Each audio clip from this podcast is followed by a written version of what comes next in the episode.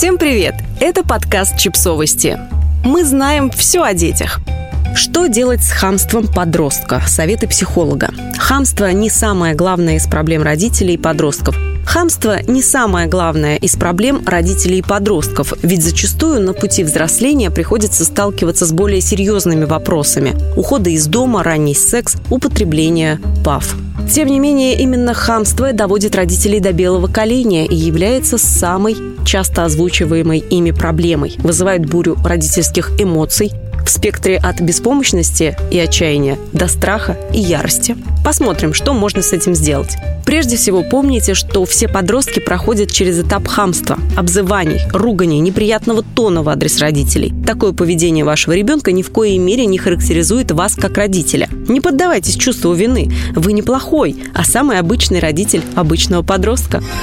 Часто подростки ведут себя подобным образом, зная, что это выводит родителей из себя. Налицо самая банальная манипуляция по принципу стимул-реакция. Пара сказанных ребенком слов, и вот уже родитель кричит, топает ногами, плачет или читает нотации дрожащим голосом. Осознайте эту манипуляцию и осознанно не включайтесь в эту игру, не заводитесь, не позволяйте собой манипулировать. Самое правильное в таком случае – проигнорировать сказанное. Нет смысла проявлять к ребенку отрицательное внимание. Не следует расстраиваться, раздавать подзатыльники, огрызаться или испытывать чувство беспокойства, вины, страха или гнева. Не подкрепляйте стимул. Не воспринимайте столь серьезно все то, что говорят подростки. Не поддавайтесь на провокации. Таким образом, вы поощряете их словесную активность. Расценивайте все, что они говорят, скорее как болтовню маленьких детей, хоть и не слишком воспитанных, нежели как серьезные заявления, способные сделать беспомощным взрослого человека.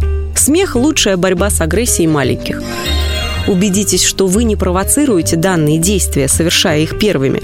Спросите себя, если бы я захотел, чтобы ребенок ругался или обзывал меня, что бы надо было мне сделать? Ваш ответ на этот вопрос может подсказать, как на самом деле вы добиваетесь такого поведения подростка.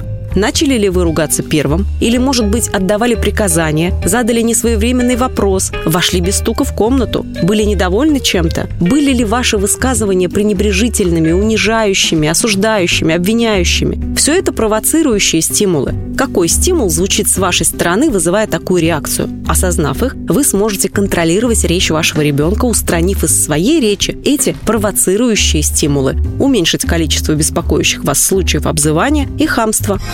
Останавливать хамство важно твердо, лаконично и корректно.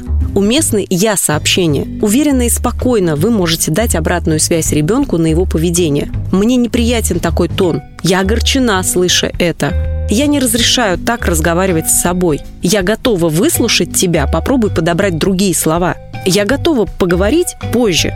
Давай обсудим все в других выражениях. Избегайте местоимений «ты», «твой», «твои» и тому подобное. Начиная свою речь с них, такие фразы часто звучат как обвинения и являются, как уже говорил свыше, провоцирующими стимулами. Расскажите лучше про себя, а не про другого.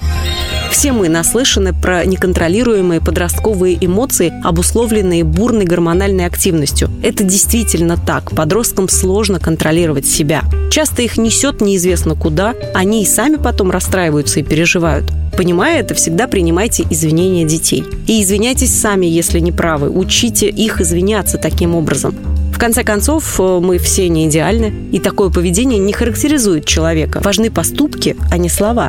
И, наконец, помните, что, несмотря ни на что, ваш ребенок вырастет, научится вежливо разговаривать даже с вами и станет хорошим человеком. Главное – сохранять уважительные и добросердечные отношения сейчас, несмотря ни на что. Изначально текст этого подкаста был опубликован на сайте психологического центра для подростков «Точка». Мы озвучиваем его с их разрешения. Подписывайтесь на подкаст, ставьте лайки и оставляйте комментарии. Ссылки на источники в описании к подкасту. До встречи!